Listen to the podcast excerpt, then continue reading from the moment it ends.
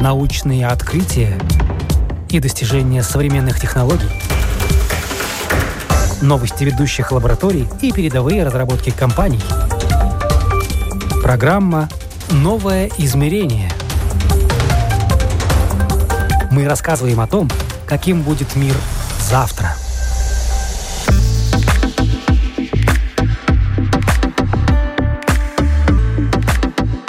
Как развитие биотехнологий описывается в научной фантастике? Как научная фантастика и технологии вдохновляют и влияют друг на друга? По сути, некоторые современные технологические решения – это и есть то самое, о чем писали фантасты прошлого. А какие технологии из тех, что описывают современные писатели, получат свое развитие в будущем? Это программа «Новое измерение». Меня зовут Яна Ермакова, и сегодня говорим о том, как писателям-фантастам удается предсказывать будущее. Насколько это будущее реально и какой скачок совершили за последние годы биотехнологии.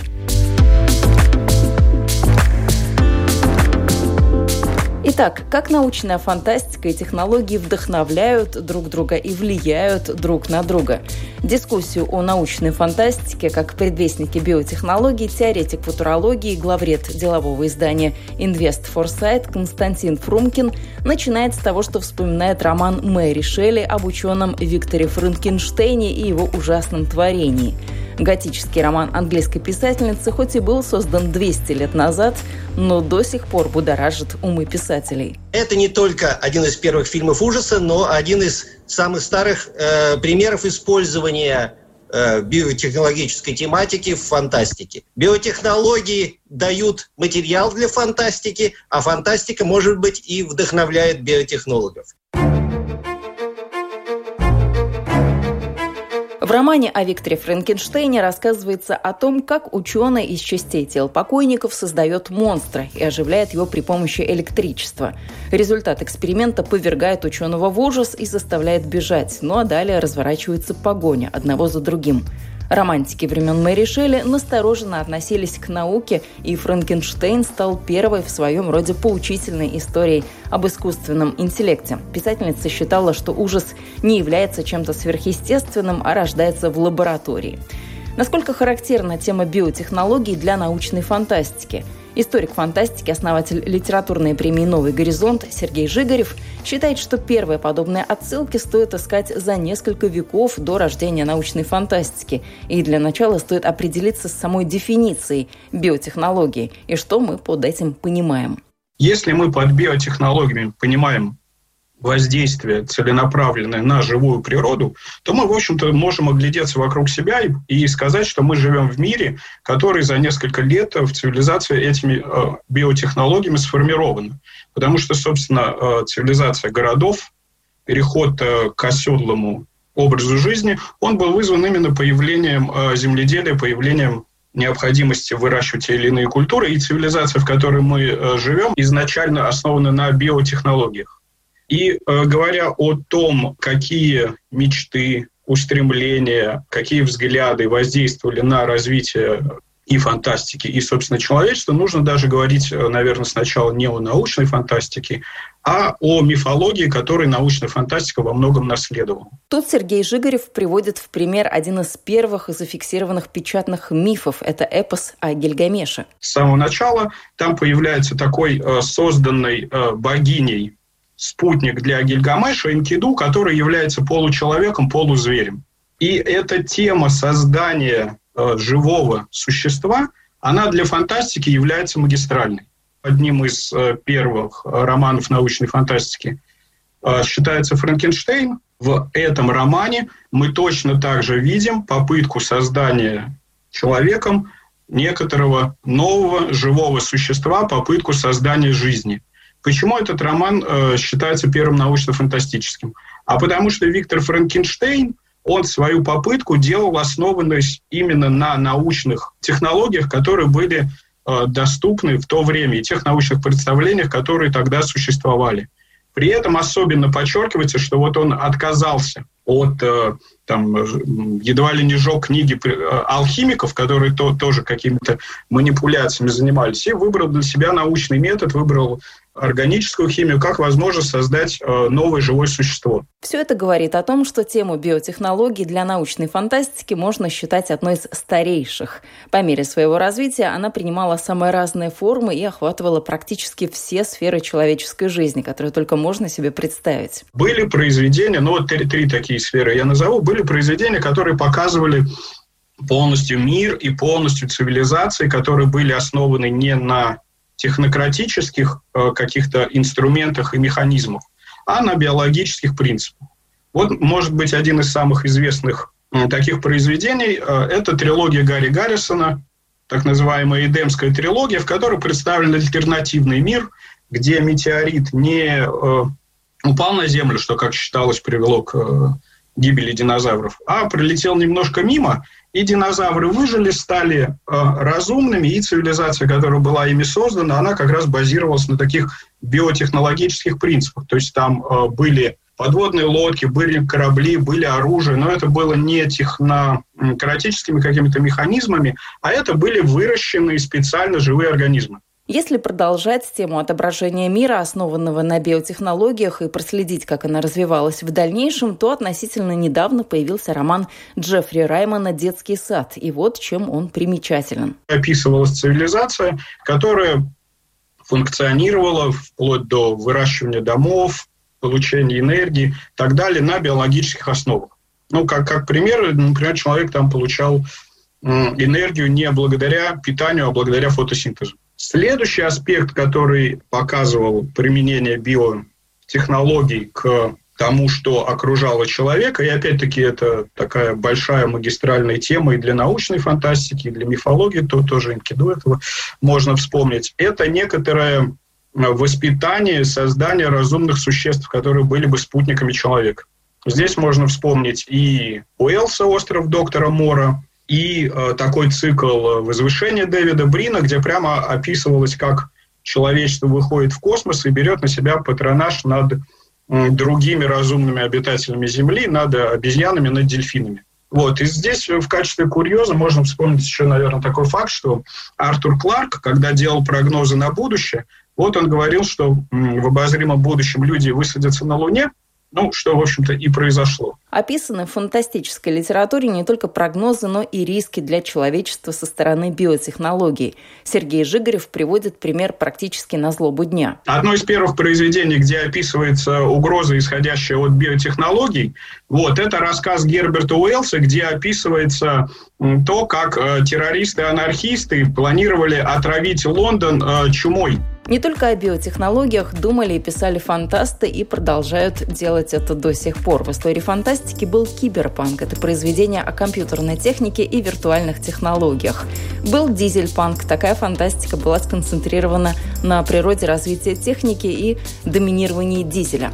Был стимпанк, когда главенствовала паровая техника. А есть еще и биопанк, уверяет ученый-биотехнолог и писатель-фантаст Юлия Зонис. Биопанк как раз объединяет произведения о биотехнологиях. Вообще же фантастика в принципе всегда шла в ногу со временем, точнее с достижениями науки, говорит Юлия Зонис. Мне вот интереснее поговорить об этой смене вверх, потому что если припомнить, то, э, ну, как бы сначала у нас всячески прославляли физику, да, физику, и вот опять же возвращаясь к историческому аспекту, какие основные вообще мифологические моменты, какие основные аспекты желания человека выражаются вообще в литературе? Ну, например, да, разговор с животными, очень известная тема. Если перевести это в более глобальный аспект, это общение с другими видами. Бессмертие и всемогущество, ну, то есть уподобление себя Богу, да. Вот, и сначала как-то люди более-менее полагались на физику, ура, мы сейчас освоим физику, там полетим на Марс, и отсюда вот э, обширный как бы пласт литературы, там, допустим, годов от 60-х до 80-х, но самый характерный, вот если остановиться даже на комиксах, да, вот это доктор Манхэттен. То есть произошло какое-то физическое явление, да, и это очень частая тема, не только с доктором Манхэттеном, там, и с Халком и так далее, да, и человек внезапно стал богоподобен, бессмертен. Но потом как-то физика физики несколько разочаровались. Потом пошли как бы IT-технологии. Вот. И отсюда как бы уже Гибсон, как бы возможности человека за счет подключения к всемирной сети, за счет э, подключения каких-то дополнительных гаджетов, что уже приближает нас к биологии, вот, к некому там компьютеру, сетям, а, Легба. Это, собственно, у Гибсона были божества, которые там скакали по сети, которые там самозародились. Вот. Но что-то сейчас и с IT как-то вроде не задалось. То есть оно как бы растет количественно, но не очень растет качественно. Мы не видим квантовых компьютеров, мы не видим, как э, действительно, ну, у нас там процессы становятся все быстрее, но искусственного интеллекта это им не прибавляет. И сейчас более популярны действительно биотехнологии, и, собственно, посредством биотехнологий мы обращаемся все тем же к вопросу. Мы хотим быть всемогущими, да, давайте мы изменим наш геном, и у нас появятся какие-нибудь сверхспособности. Мы сможем условно выжить на Марсе без скафандров, да. Мы хотим быть бессмертными, жить вечно. Вот, мы хотим быть подобными богам. Что же касается творчества самой Юлии, то ее образование позволяет писать о чем угодно и, что важно, максимально достоверно. Вечный аспирант. Она училась на биофаке МГУ, на биофаке Тель-Авивского университета, в Институте Вайцмана, в Лондонском Юниверсити колледж и в Торонском университете. В перерывах между экспериментами успевала снимать короткометражные фильмы, на английском писала сценарий, ну а на русском прозу. Самым значимым своим произведением она считает трилогию «Время Химеры», куда вошли романы «Скользящий по лезвию», «Геном Пандоры» и «Биохакер». На вопрос о том, как написать фантастическую книгу, Юля отвечает словами классиков. И нужно думать, с тех пор ничего не изменилось. Стругацкие, они писали, что э, вот писатель-фантаст должен писать либо о том, что он очень хорошо знает, либо о том, что не знает никто. И в написании э, романа в стиле условно биопанк, ну и, в общем, любой научной фантастики есть два способа. Ты можешь просто, э, полагаясь на свои знания, а, на их основе что-то такое веселое. В общем, эта трилогия была примерно таким гоном от биолога, да, то есть там есть и биологический компьютер, который помогает преображать живые организмы, и условно телепатический интерфейс, который помогает управлять этим компьютером и организмы омни, которые под влиянием значит, программы из этого компьютера преображаются и там, могут принимать любые формы. Но, в общем, любому человеку, который более-менее специализируется в биологии, понятно, что это такой веселый год, но зато увлекательно. Либо ты можешь обложиться статьями в количествах, там, включая Nature, там, Cell Science, долго в этом копаться и попытаться вы, э, выдать какую-нибудь такую завиральную интересную теорию, как у меня было в «Инквизиторе Нимфе». То есть там было примерно то же самое. Там, в общем-то, путь человека к божественности через э, биологический квантовый интерфейс. Вот. И также, ну, скорее, победа а стремление к знаниям бесконечной над смертью. Вот. Но тут я уже прошерстила гигантское количество литературы, начиная действительно от тех самых квантовых компьютеров, кончая геномом неандертальцев, там список статей, если выкладывать он будет, в общем, примерно такой же, как к ложной слепоте. Вот, но к чему я это все веду? В общем-то, о том, что биология сейчас это не только в научных кругах, но и в писательских такой последний резерв, а, на который у нас сейчас надежда, что мы э, совершим некий гигантский прорыв куда-то, да. То есть мы сейчас отредактируем человеческий геном, мы сейчас э, излечимся от болезней, мы сейчас, возможно, как бы изменим себя каким-то образом, и это будет нечто прорывное, ну, как бы вот шаг к той самой сингулярности, о которой говорили еще физики. Вдохновить фантастическими или, наоборот, апокалиптическими картинами будущего можно любого человека, признается Максим Скулачев. Сам он ученый, биотехнолог и, казалось бы, все знает о том, что таит в себе окружающий мир – Несмотря на это, в какой-то момент и он поймал себя на том, что просто зачитывается фантастикой. К тому же это очень тесно переплетается с его нынешней работой. В чем-то мне кажется, что то, чем э, занимается наш проект, просто было бы невозможно без э, фантастов и фантастики. Нас вообще в этом э, здорово обвиняют. Есть так, мы занимаемся борьбой со старением, попыткой продлить жизнь человека, продлить молодость и практически поиском философского камня. Так вот, один из главных оппонентов, ну, правда, еще в 70-х в начале 80-х годов э, такой биолог Робин Холлидей сказал, что попытка победить старение – это не просто научная фантастика, это еще несусветная наглость. То есть там уже научная фантастика в качестве ругательства используется. Но когда я читаю фантастические э, какие-то произведения или смотрю фильмы, всегда хочется прикинуть вот то, что ты, ты сейчас видишь, это гон, ну, там, путешествие за три минуты до Альфа Центавра и тому подобное, э, или же под этим, хотя там сейчас вроде какие-то кротовые норы физики придумали использовать, которые делают это реальным. А, или же все-таки это фантастика, основанная на статьях Nature и неких без нарушения физических законов. Это же очень важно. Попытка выстроить фантастический сюжет, но при этом ничего так э, особо не, не, не нарушая в современной науке, это, на мой взгляд, самый крутой вариант фантастики. А в этом смысле ну, практически эталоном, наверное, является роман «Марсианин», который имел такую огромную популярность. Так вот, в каком смысле нас вдохновило на работу фантастик? Просто когда встала задача, а может ли человек а, принципиально замедлить собственное старение, а, победить старение, на этом посмотрели именно с этого фантастич... под этим фантастическим углом есть ли какие-то физические, биологические законы, которые запрещают человеку жить так долго, как ему хочется. И настолько, ну, скажем, долго там большой вопрос, сколько мы захотим жить, но принципиально дольше сохранять свое здоровье. И вот, когда на это внимательно посмотрели, в первую очередь наш научный руководитель, академик Скулачев, мой отец, он заключил, что таких ограничений нет. И тут можно вспомнить один из законов Артура Кларка, который по праву считается одним из известнейших футурологов. Один из законов гласит, что если заслуженный, но пожилой ученый говорит, что что-то возможно, то, скорее всего, он прав.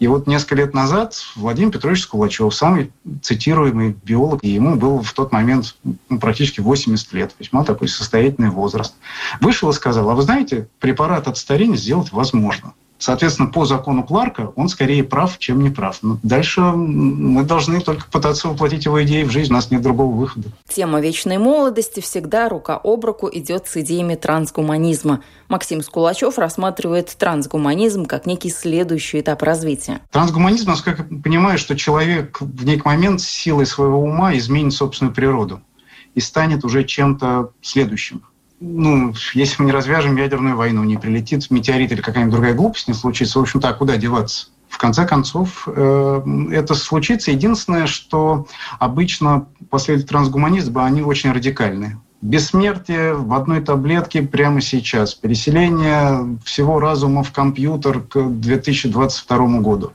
э, и тому подобное. Вот эти вещи, они слишком фантастичны. Как практикующий биолог, я ну, понимаю, насколько, в общем, мы еще в каменном веке биотехнологий. Но когда-нибудь, конечно, это как цель.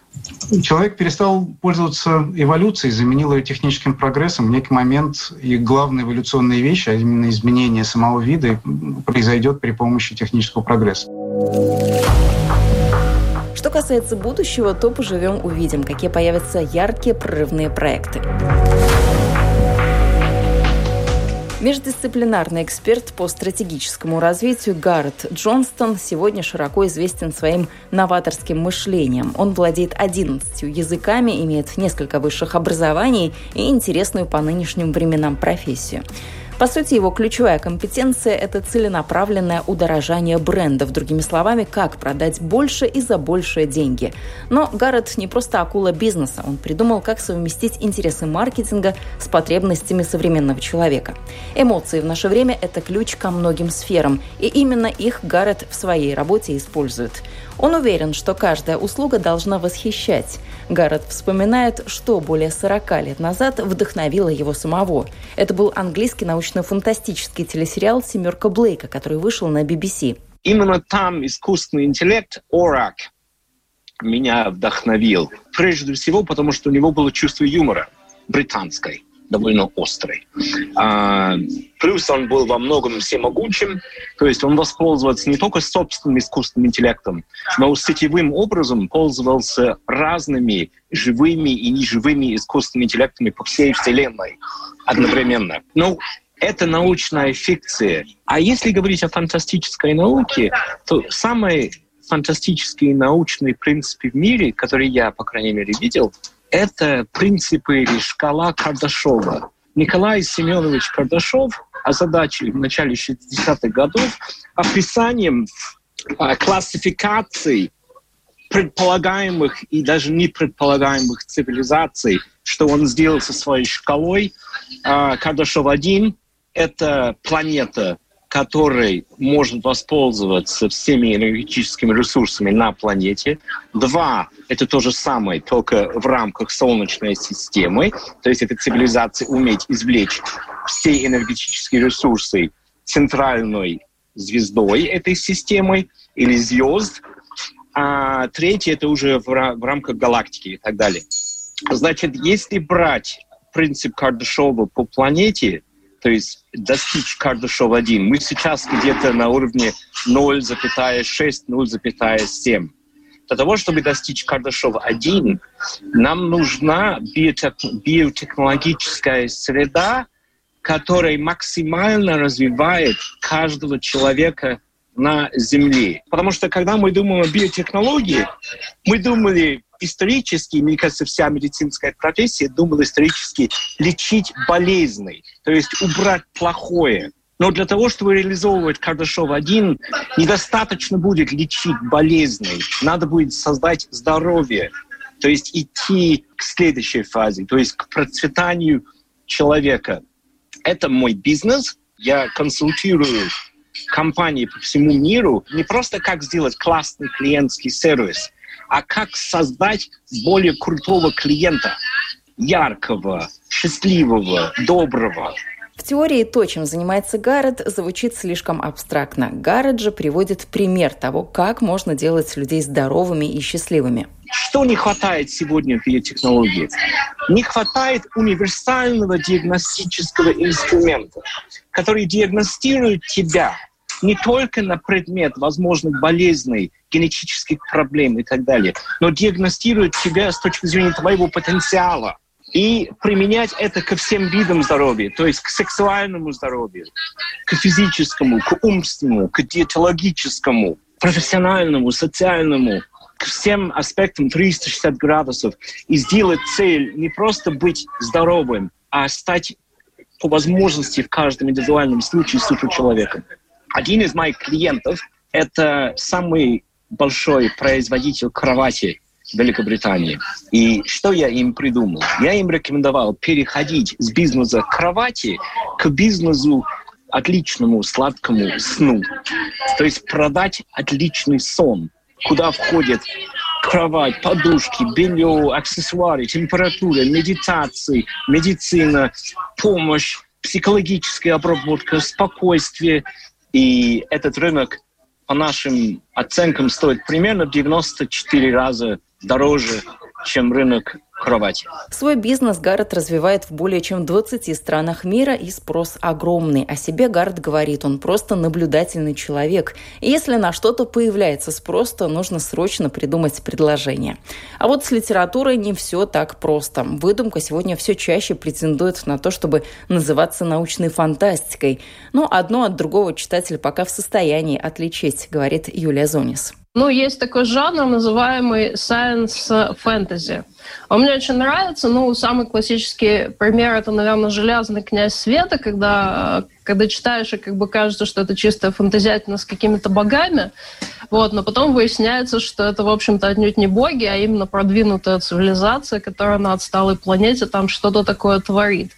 Вот. И вообще, по моим ощущениям, интуиция несколько опережает сознание, потому что интуиция — это как бы тот способ обработки информации, который ну, быстрее человеческой мысли. Вот, поэтому некие интуитивные озарения, имеющиеся сейчас, ну, во-первых, они сами по себе могут направлять науку, да. Ну, идея быть бессмертным, опять же, вот возвращаясь к теме Максима Скулачева, она даже в научных кругах, да, понятно, воспринимается достаточно скептически. Особенно в научных кругах она воспринимается скептически. Тем не менее, для того, чтобы что-то делать в этом направлении, надо сначала об этом задуматься и предположить, что это реально. И, естественно, такие предположения мы можем сделать в том, что называется гоном, и это будет восприниматься как гон, да. Вот, то есть это такая абсолютно не фантастика ближнего прицела, ориентированная на а, какие какие-то научные открытия, сделанные там в ближайшие несколько лет, да, а очень дальнего. Такое интуитивное понимание развития будущего когда-то создало на страницах литературы знаменитый Наутилус, ну а в наши дни эта фантазия реализовалась в суперсовременных подводных лодках.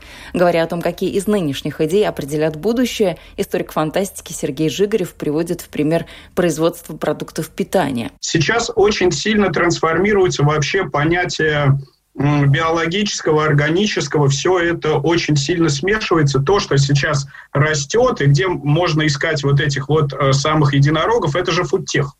То есть сейчас появляются уже компании, которые занимаются тем, что они трансформируют сферу потребления еды, питания человека. А каким образом, э, если на фантастику мы посмотрим? А вот давайте возьмем роман э, Ивана Антоновича Ефремова, в котором, собственно, описано, что там люди отказались от э, потребления мяса, все стали вегетарианцами, и еду для них делают на подземных фабриках. И, конечно, вот эта идея достижения личного бессмертия и трансформации самого человека – это то, что сейчас в научной фантастике является магистральным. Другое дело, что, возможно, каких-то таких непосредственных инсайтов, вот фантастики ближнего прицела, мы сейчас э, не увидим в произведениях. Потому что, ну, сложно что-то прогнозировать, все внедряется быстрее, чем об этом, условно говоря, успевают написать книжку. Вот. Но если мы смотрим действительно с дальним прицелом, то, конечно, мы видим преодоление вот этой вот биологической сущности человека. Вот э, один из любимых мной писателей Грег Иган в своей э, трилогии «Субъективная космология» и других своих произведениях, он описывал просто, что человеческая личность, она переносится из физического тела на какие-то электронные носители, в другие физические тела, меняет пол, меняет гендер, при этом оставляясь личностью. А это писатель, кстати, про которого, мне очень нравится эта цитата, про которого говорили, что в его статьях больше науки, чем в некоторых статьях в Nature. Насколько все-таки реальная наука приблизилась к тем перспективам, которые рисуют писатели-фантасты? Биотехнолог Максим Скулачев на примере своего проекта рассказывает, что идти против природы можно, а в некоторых случаях даже нужно, что показала и практика пандемии. Мы уже много лет работаем над тем, чтобы пытаться каким-то образом вычленить вредные механизмы в нашем собственном организме, а, потому что особенно кому как не писателям а, и гуманистам а, считать человека венцом творения, и что может быть круче, чем жизнь человека, но на самом деле не надо забывать, что очень недавно, всего несколько тысяч лет назад, по эволюционным меркам просто миллисекунды, мы с воплем бегали по джунглям, были совершенно первобытными людьми. Не сильно отличались от обезьян. И сейчас мы, собственно, от них отличаемся там на несколько процентов генома. И э, мы считаем, что в нас заложено огромное количество животных механизмов, которые нам уже не нужны, э, которые сокращают нашу жизнь, сокращают наше здоровье. И вот их вычленить, попробовать нарушить их работу – это наша главная задача. И тут один из этих механизмов, как мы считаем, это старение, а другой – это, например, смерть во время кризиса в критических состояниях, когда вот это типичное наблюдение врачей, что вроде бы пациент уже выкарабкался, а потом как у него что-то внутри ломается, отключается, он умирает. Вот, э, мы считаем, что с этим последнее время это стало особенно актуально в связи с COVID-19, который, похоже, что действует по этому же механизму в тяжелых случаях. Максима Скулачева вдохновляет не только собственный проект, он также пристально следит за тем, что делают его коллеги в биологии и смежных сферах. Не все сегодня под силу только лишь человеку. Большую часть работы берут на себя технологии.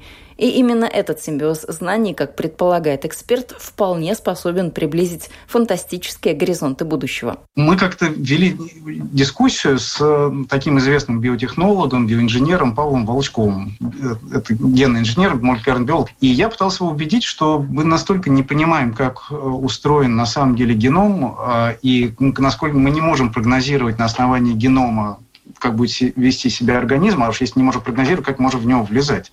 Поэтому генная инженерия высших организмов, в общем, это сильно, особенно человека, это очень ограниченная область.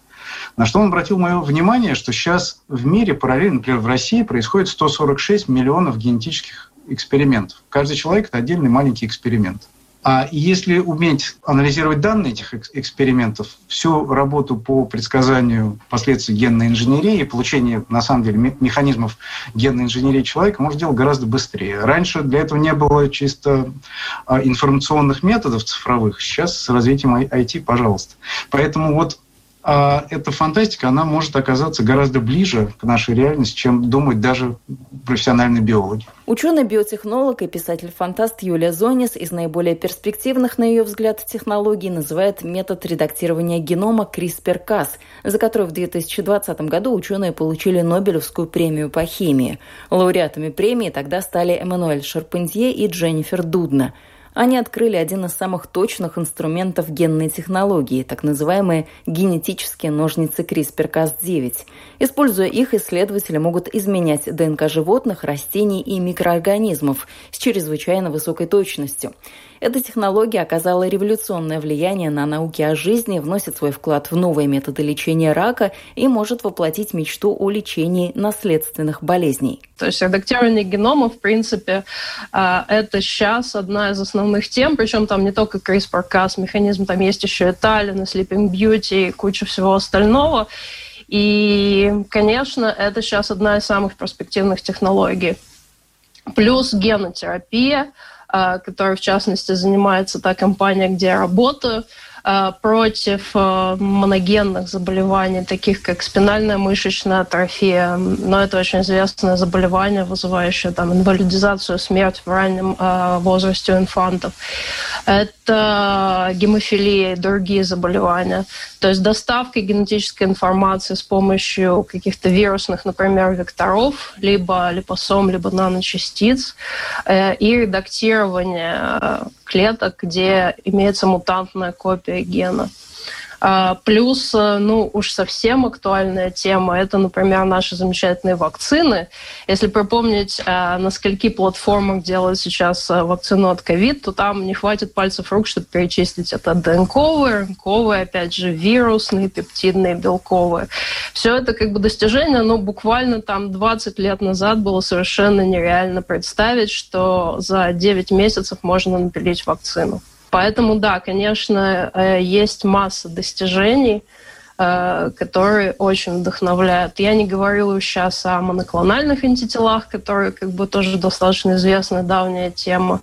Я не говорю о как бы малохимических молекулах, но именно генетические технологии сейчас как бы находятся даже не на рассвете, не в расцвете, а вот на самом старте, на зарождении, и у них, э, мне кажется, огромное будущее. Междисциплинарный эксперт по стратегическому развитию Гаррет Джонстон в целях бизнеса также постоянно отслеживает новые технологии, чтобы не пропустить то, что может выстрелить на рынке. И вот какая из последних разработок вдохновила его. То, что самое интересное сейчас, это э, работа, которая ведется в Соединенных Штатах, над э, универсальной диагностической машиной называется. То есть э, протоколы, инструменты, подходы, которые позволяют предсказать не просто проблемы, которые есть у человека, но еще и скрытый потенциал. Удастся ли сохранить Землю для будущих поколений? Это тоже всегда было большим вопросом для писателей-фантастов. Учитывая последние данные, тема эта с каждым днем все актуальнее. Последние пять лет стали самыми жаркими в истории наблюдений. Уровень парниковых газов ежегодно бьет рекорды. По мнению многих ученых, если не решать экологическую проблему, последствия могут быть катастрофическими. Так, например, как следует из оценки Climate Central, наибольшая угроза сейчас нависла над густонаселенными прибрежными районами восьми азиатских стран, где проживают около 150 миллионов человек. Это Китай, Бангладеш, Индия, Вьетнам, Индонезия, Таиланд, Филиппины и Япония. Затопления случаются и сейчас, но масштаб в будущем будет более разрушительным. Но не только этих стран касаются проблемы. Еще в 19 странах мира, в частности Великобритании, Бразилии, Египте, Нигерии, к 2100 году могут оказаться затопленными и непригодными для жизни районы, где проживает по одному миллиону человек. Вы слушали программу «Новое измерение». Этот выпуск для вас подготовила я, Яна Ермакова. На этом прощаюсь. Всего хорошего и до новых встреч.